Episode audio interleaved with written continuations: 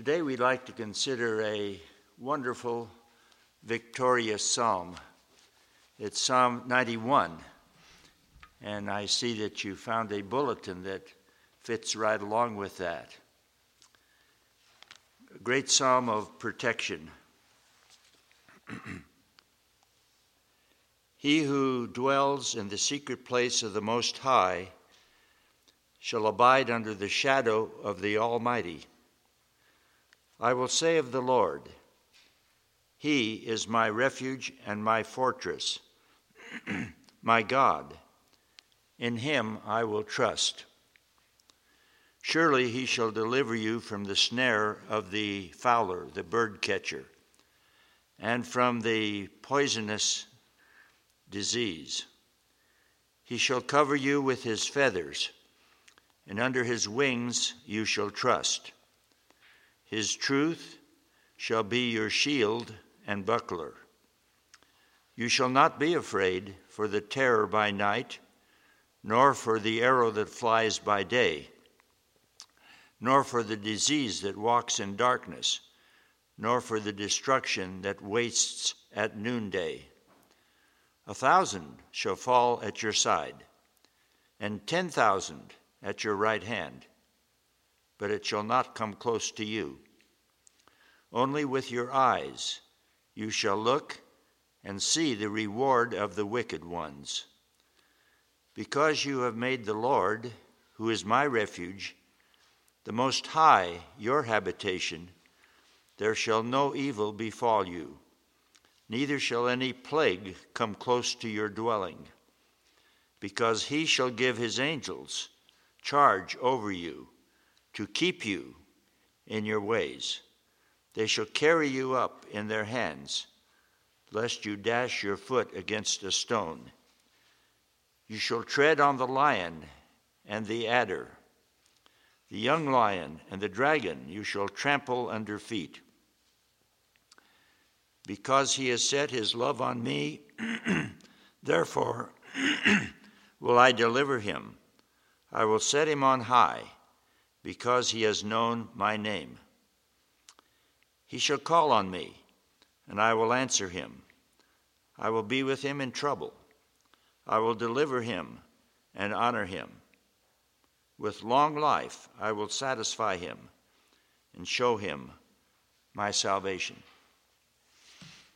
This certainly is a great psalm of victory, a psalm of security for God's people. Notice it talks at the beginning about he who dwells in the secret place of the Most High. Now, what might that mean? Well, among other things, I believe it certainly means the person who lives in close and constant fellowship with God. God will be his security, God will be his deliverance. God will be his salvation.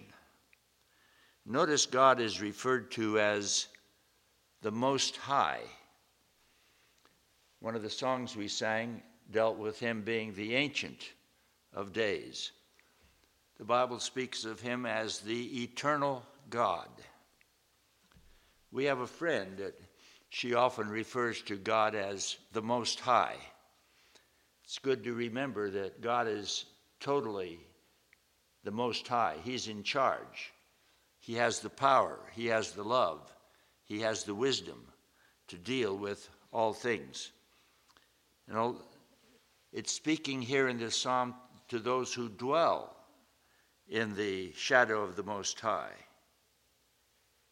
in the secret place of the Most High. They live there. As I said, it's a constant, ongoing thing those who live in fellowship with God moment by moment throughout their lives. It seems this psalm is particularly directed to those who have that kind of relationship with God. May it be each of us that we walk in fellowship with God, that we live in His presence and under His shadow, shadow of the Most High God of all. Recently, we received a Decision magazine, Billy Graham's. There's an article by his son, Franklin, and this is highlighted in the article, which you see how it fits in with verses 1 and 2. The redeemed follower of Christ can always find safety by taking refuge in the shadow of the Almighty, who promises to protect and provide for his blood bought people. That's quite a statement, isn't it? So important, I'd like to reread it. The redeemed follower of Christ, that is, those who believe in him. He's God. He died for our sins. He rose from the dead. The redeemed follower of Christ can find always safety by taking refuge in the shadow of the Almighty who promises to protect and provide for his blood bought people. We find him referred to as the Most High back in the book of Genesis. Genesis chapter 14, verses 19 and 20, we find these words Blessed be Abraham of the Most High God possessor of heaven and earth. And blessed be the Most High God, who has delivered your enemies into your hand. So, even way back there and toward the beginning of Genesis, God is called the Most High God. There is none higher. He's eternal. He has all power. He's in charge. He is judge. And so we need to truly trust Him and abide in, dwell in, constantly have fellowship with Him and walk with Him day by day. Notice He's called a refuge and a fortress. He's called my God, not just a God way out there someplace like the deists might have believed years ago, but my God, personally. And that's what counts, is it not? Is he your God? Is he my God? The psalmist said, He's my God. And hopefully we will all say that from our hearts to the Lord, God Almighty, the Ancient of Days, the Most High God. You see, with a fortress and with a refuge, we have protection. But the important thing is that He's my God, and very important, in him I will trust. If we didn't trust in him, we'd be like anchorless, drifting here and there. We could be very afraid because there are many things to fear in this life. We could live very fearfully in all things. But instead, He's my God, and I will trust in him. Is this true even during a pandemic? Is this true during various vicissitudes, changes in life? Is this true always with us? If we dwell in the secret place of the Most High, it can be, and we can have the security and promise of this psalm. In Him I will trust. I think the older I get, the more I realize how critical it is that we trust in God, that we depend on God, that we rely on Him. As you're relying on the pews to hold you up, so we must rely on God to hold us up, to protect us, to meet our needs, to be with us at all time, and through Christ to forgive us our sins. Then, beginning in verse 3 back in Psalm 91, we have a great section here of protection, especially going through verse 13. Surely he shall deliver you from the snare of the birdcatcher, the trap that the birdcatcher lays, and from the poisonous disease, all these bad things. Surely he'll deliver you from that. He shall cover you with his feathers, and under his wings you shall trust. Think of the little chick securely taken care of under the wings of the mother hen. So God is to us. He takes care of us, He protects us, He warms us, He helps us in all ways. And under His wings we shall trust. There's that again, this matter of faith in God. You can think of God as keeping you in that way. And I like what it ends in verse 4 His truth shall be your shield and buckler. His truth. I noticed the last song we sang, it dealt with God's truth. It keeps on and on. God's truth is really true. But in the world today, we have many things that are really not true, and yet they claim to be truth. Perhaps you're familiar with Isaiah chapter 5 verse 20. Isaiah 5:20 Woe to them who call evil good and good evil. Goes on that call put darkness for light and light for darkness, that put bitter for sweet and sweet for bitter. Unfortunately, I believe we live in an age and time where this is becoming increasingly true. People are putting good for evil and evil for good. What God says is wrong, people are saying, and society are saying it's right, it's okay, it's moral, it's just. What is really darkness, they are calling light. And what is really light, they are calling darkness. And so we live in a very difficult age, an age in which God's people need to distinguish truth from error, lies from what is correct, that we not be swept away with substituting evil for good and vice versa that we recognize what is morally right and what is absolute truth. We are to be girded about, cinched about as a belt with truth. We find that in Ephesians chapter 6, part of the panoply, the all armor of God. There is a truth. That is the truth of the Lord, and we find it revealed in the scripture. You see, we have fallen natures. We need that revelation. Otherwise, we'd be swept along with error. And we could very easily begin calling what is bad good and vice versa. So we're warned against that. And God gives us His Word and His Spirit to help us understand what is actually true and what is not so. Back to Psalm 90.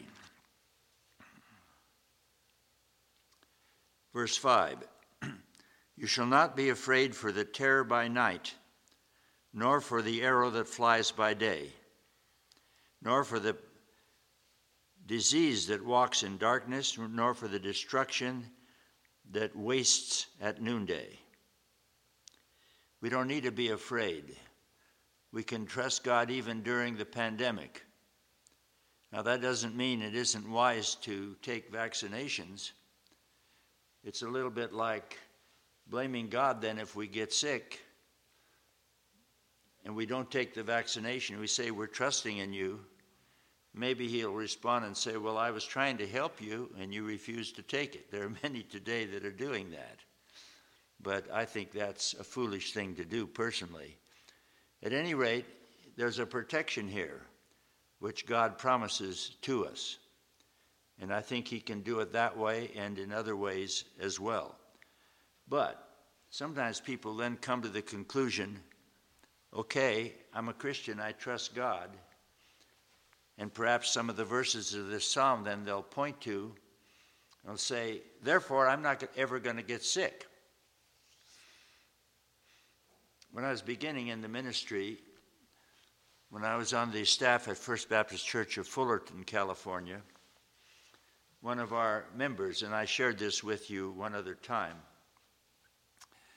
Joe came to me one day and he shared with me that he was never going to get sick again, that he had that kind of faith. And I tried to help him realize that Christians do get sick. In 2 Timothy chapter 4, Paul says, I left Trophimus sick at Miletum. So here was the Apostle Paul, whom God used to heal people, and he left a fellow disciple sick. Also, in the book of Philippians, chapter 2, the latter part of the chapter, it talks about a very earnest, hard-working Christian by the name of Epaphroditus. In fact, Paul said he got so sick working so hard for the Lord that he almost died, but that God had mercy on him and, and he healed him. And there's another place that's quite interesting the last part of chapter 9 of the book of Acts. There was an outstanding lady named Dorcas, also called Tabitha. She was full of charity and good deeds, and she did a lot of sewing and had clothes that she could give people. She was much loved. Well, here we have this outstanding disciple of the Lord, Tabitha guess what happened? It tells us there that she got sick. Not only that, it says she died. so good Christians do get sick, good Christians die. now, in that case, thank God Peter came along and God used him and he raised her from the dead. Not with a glorified body, but with the same old body like Lazarus had been raised. She would later have to die. But the point is here's a good Christian lady, full of deeds of kindness, giving her life for others, serving Jesus, and she got sick and then she died. so, this whole concept that, therefore, like my friend Joe was trying to tell me he was never going to get sick, he had that kind of faith. I didn't have it. I was very interesting. It was about, I think, three weeks later, Joe got the flu. And I didn't hear any more about never getting sick again. yes, Christians do get sick. and yet there's a promise here and a protection that we need to look to God for. And it goes on to say in verse 7 A thousand shall fall at your side, and ten thousand at your right hand, but it shall not come close to you. Interestingly enough, I think of a person that exemplifies the fulfillment of that. It's found in the book of Judges, Judges chapter 15, verse 15. It's talking about Samson. He found a new jawbone of a donkey, put out his hand, and he took it, and he slew a thousand men with it. Well, so here's a fulfillment of that kind of thing. It had not yet been written, but it had happened here in the life of Samson. God had given him supernatural strength, and God was protecting him and helping him. Unfortunately, it doesn't seem like when you read about Samson that he dwelt in the secret place of the Most High like he should have. he had his problems. But again, it shows how much grace God can give to us who fail in so many ways. Thousand shall fall at your right hand, it will not come close to you. Then we go back to Psalm 90 further, verse 8 Only with your eyes you shall look and see the reward of the wicked. God is a God of love, but also He's a God of justice. Sin must be punished, justice must be upheld. Many people today, they rule out that aspect of God, His judgment. They make Him a big Santa Claus. All He ever does is give us gifts and help us and love us. And in a sense, that's right, but the other is also right. He's not only a God of justice and righteousness, He's a God of love. And that's why Jesus came. That's why He died. That's why He rose from the dead. That's why He satisfied the demands of justice when He died on the cross. Only with your eyes you shall look and see the reward of the wicked. That's their reward. The wages of sin is death, but the gift of God is eternal life through Jesus Christ our Lord. Romans 6. Because you have made the Lord, the Jehovah, who is my refuge, notice refuge again, even the Most High, notice that again. God is Most High, referred to as such again. Your habitation. And it talks about dwelling in the secret place of the Most High. He's become our habitation. We live in His presence. Because of that, no evil shall befall you, neither shall any plague come close to your dwelling. Because he shall give his angels charge over you to keep you in all your ways. They shall carry you up in their hands, lest you dash your foot against a stone. That's quite a promise. The Bible teaches the reality of angels and angelic protection. Psalm 34 7 talks about the angel of the Lord camps round about those who fear him, and he delivers them. And there are different Christians at various times give witness to what they believe has been angelic deliverance in their lives. I mentioned this once before. One of our leading men in the church in Placerville came to prayer meeting on Wednesday night and he witnessed that he believed that God had saved him from an accident by an angel coming down from Camino to, to Placerville. I think I mentioned to you about my sister in law that's for about 11 and a half years, she's had a terrible stroke and been in a facility that takes care of people. But sometimes she talks in her ununderstandable language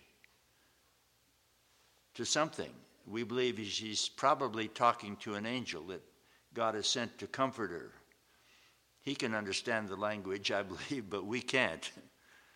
But I believe it's comforting not only to my brother Leroy, but to her and the family as well. God promises angelic help. Now, an illustration of misuse of Scripture is found in Luke chapter 4. Scripture can be wrongly used, wrongly applied, twisted, applied in a way that it was never meant to be. In Luke chapter 4, we find Jesus being tempted by the devil. Verse 9 He brought him to Jerusalem and set him on a pinnacle of the temple and said to him, if you're the Son of God, or maybe since you're the Son of God, throw yourself down from here, because it is written. Now you see, he's referring back to Psalm 91. It's written, He shall give His angels charge over you to keep you. In their hands they shall carry you up, lest at any time you dash your foot against a stone. So here they are in this high place of the temple, and the devil is telling Jesus, throw yourself down. The Bible says God's going to take care of you. So he was misusing God's promise here. And Jesus answering said to him, verse 12, It is said, You shall not tempt the Lord your God. See, that would have been tempting God to jump off, even though there's that promise. So you've got to take all the scripture, not just one, and misapply it. And that's so important. All scripture is inspired of the Lord. It's profitable, it's worthwhile. It teaches us, it corrects us, it helps us, it instructs us in how we should live our lives. Going then back to Psalm 90, verse 13 You shall tread Walk on the lion and the adder, another bad snake. The young lion and the dragon you shall trample under feet. So we find verses 3 through 13 a great promise of protection for God's people, especially those who dwell in the secret place of the Most High. And I like the way it ends here, beginning in verse 14. Because, the psalmist says, it, we don't know for sure who wrote the psalm, whom God used. Some think perhaps it was Moses. He wrote the one right before. But at any rate, because he has set his love, God has set his love on me, the writer. Therefore, I will deliver him, says God. I will set him on high because he has known my name. So there's a wonderful promise of God. When we trust him, believe in him, commit our lives, we know him. Not just know about him, but we have a personal relationship to him. I believe that's why you're here today, because of that relationship that you have through faith in Jesus.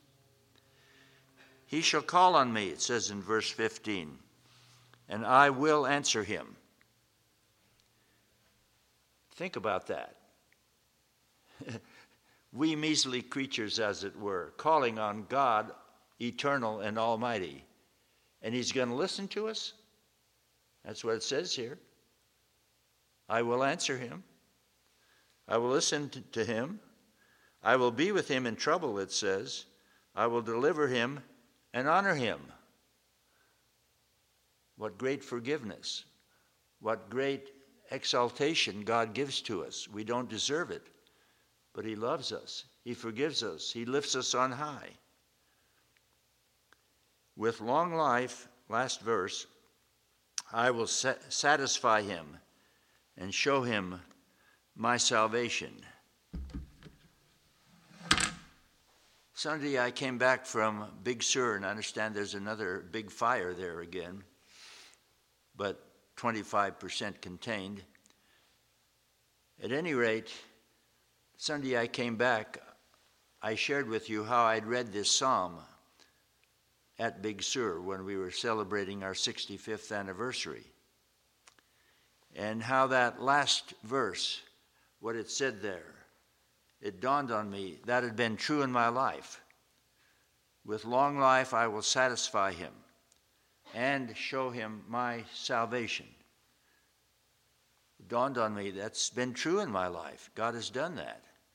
And I thank him for it. And many of you perhaps can join in and feel the same way. That is, if you think that you're old, like I think I am. but sometimes we don't want to admit that. We like think of ourselves as young. At any rate, what a wonderful promise that is. A promise I believe God has fulfilled in my life. And He's given me a wonderful wife and a good family as well. With long life, I will satisfy Him and show Him my salvation. Now, as we've been going through this psalm of victory and security, it's highly possible some of you have been thinking about a certain period in Israel's history, and you've been associating it with this. I'm thinking of the Israelites captive in Egypt. What happened there? Well, the Egyptians and Pharaoh were against God, and God put terrible plagues and diseases and other bad things upon them. But when you read it real carefully, you discover that God's people, they were exempted. They didn't have to get these bad diseases in this thick darkness, and they could offer a lamb or a goat and escape the slaying of the firstborn, the Passover. Lamb was killed instead, the blood was applied.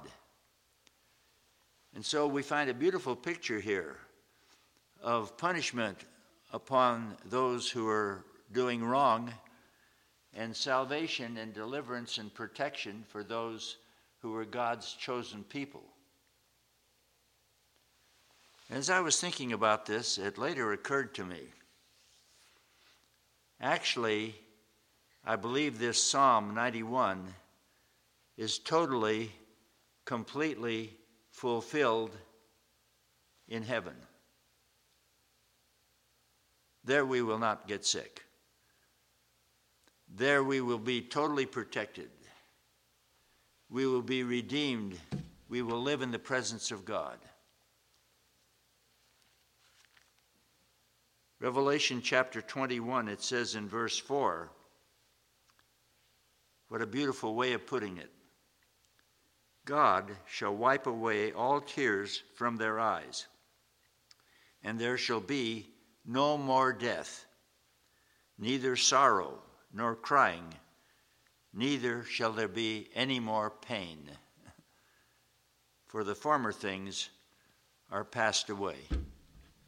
And so I believe this psalm has its ultimate fulfillment, its complete and lasting fulfillment in heaven, in eternity, and being with the Lord throughout the ages, being with the Most High, being with the one who loves the most, who gave the most, who has all power, all knowledge, all wisdom, all love.